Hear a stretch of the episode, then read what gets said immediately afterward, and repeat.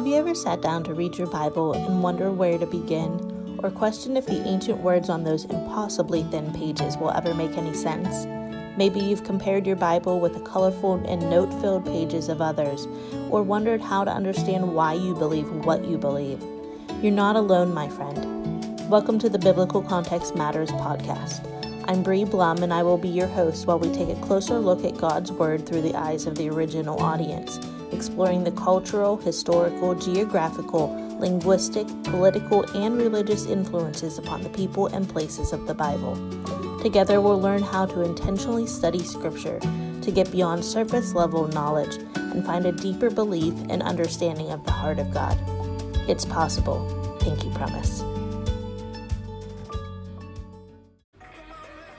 I'm diving in, I'm going deep in over my head, I wanna be.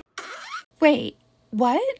What did you just sing there? Head over heels, I wanna be? Through a quick search, Google proved that Gloria had been singing the lyrics to Dive, the 1999 hit by Steven Curtis Chapman, incorrectly all these years.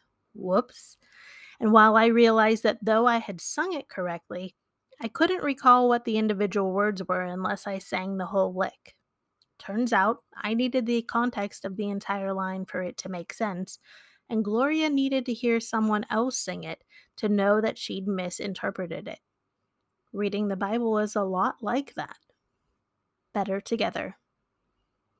We've all had those light bulb moments when all of a sudden a passage of scripture that we thought we knew and understood was shared from a different perspective, one of clarity, that revealed we'd been mistaken all along. I've had a lot of those moments since I began studying the context of scripture. It is interesting to consider just how much we en- end up misreading when we rely on our own understanding. In our last online biblical study, The Gospel on the Ground, our community gave a collective gasp as we finally came to understand the meaning of Matthew chapter 13 verses 31 through 32 from the NIV. Kristi McLelland, the author of The Gospel on the Ground, says Jesus likened the kingdom of God to a mustard seed.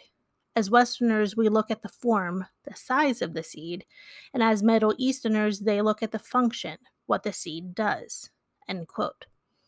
We learned the mustard seed in the Middle East is not thought of as this remarkable illustration of faith, at least not to gardeners and farmers. Mustard seed is a weed. The kingdom of God is a mustard seed in that once it begins to grow, it is hard to stop. I never would have picked up on this mustard seed size shift in perspective that completely changes the meaning of this passage on my own. I know that when I'm left to my own devices, I have been known to read things into passages that do not belong. Based on my personal history, current situation, or my mood at the time of reading, it has the potential to color what I'm reading in the Bible very differently than what the author originally intended and I know I'm certainly not alone. Quote from Lois Tverberg from page 57 of Walking in the Dust of Rabbi Jesus says modern Christians, especially American Protestants, still maintain a strong sense of Jesus and me individualism, emphasizing one's personal relationship with Christ as the essence of faith. End quote. No wonder we often fall flat on our faces when it comes to studying scripture on our own. The culture in which we live has taught us that we've got to do it all on our own and operate under the quote unquote pull yourself up by the bootstraps method to answer the complex questions that come with reading the Bible. Thank God we have such a vast number of Bible study resources available to us, quite literally at our fingertips, but also the wisdom, thanks to the thanks to the many blunders of others before us, that going it alone is not always best. The number of concordances, commentaries, or different translations we use cannot compare, supplement, or be viewed as a replacement for communal study. Often, when with a study buddy, revelations are made regarding our faulty understanding, and clarifications are given to help us better see and know the heart of God within the context of community. In the ethical teachings from the rabbinic Jewish tradition, Pirkei Avot, the ethics of the fathers, Hillel the Jewish sage said, quote, don't separate yourself from the community, end quote, Pirkei Avot 2 5. Rabbi Joshua Leaf of Temple Shalom recently shared that this ancient Hebraic teaching is not only adhered to in the everyday, but is a reminder to Jews of how one should approach Scripture, not individually, but within the context of community. Quote from Lois Tverberg from page 57 of Walking in the Dust of Rabbi Jesus says Judaism throughout the centuries has declared that life is with people. Religion in their thinking is inherently communal.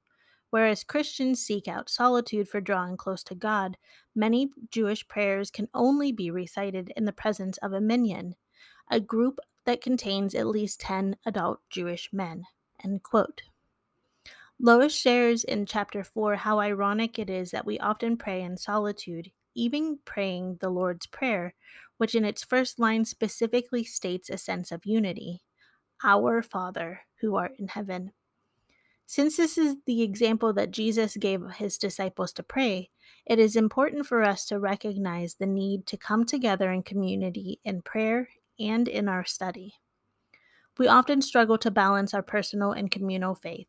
Sometimes we feel the need to step away, inwardly reflect, and set, spend time alone with the Lord. It is often in those times that we find strength. But we need to remember to rejoin the community of faith and not lose our sense of connection with one another. It is there where we can share what we've learned in private with others. Today we learned Number one, our many Bible study tools cannot compare, supplement, or be viewed as a replacement for communal study. Number two, Judaism throughout the centuries has declared that life is with people. Number three, a balance of personal and communal faith can be a struggle. But number four says it is within context of community where we are able to share what we've learned in private with others. We invite you to answer this question in the comments on the blog at intentionalfilling.com or if you are part of our online biblical study of Walking in the Dust of Rabbi Jesus, we invite you to answer this in our private Facebook group. In what ways do you balance between private and communal Bible study and prayer? Do you enjoy learning about Scripture through its context? We invite you to visit our website, intentionalfilling.com, to check out the number of resources we have available in our shop, including worksheets, studies, and even our free online course, Rooted in the Word. Subscribe to the Biblical Context Matters podcast to be alerted of our new episode for more faith boosting content. Until next time, read your Bible and remember, biblical context matters.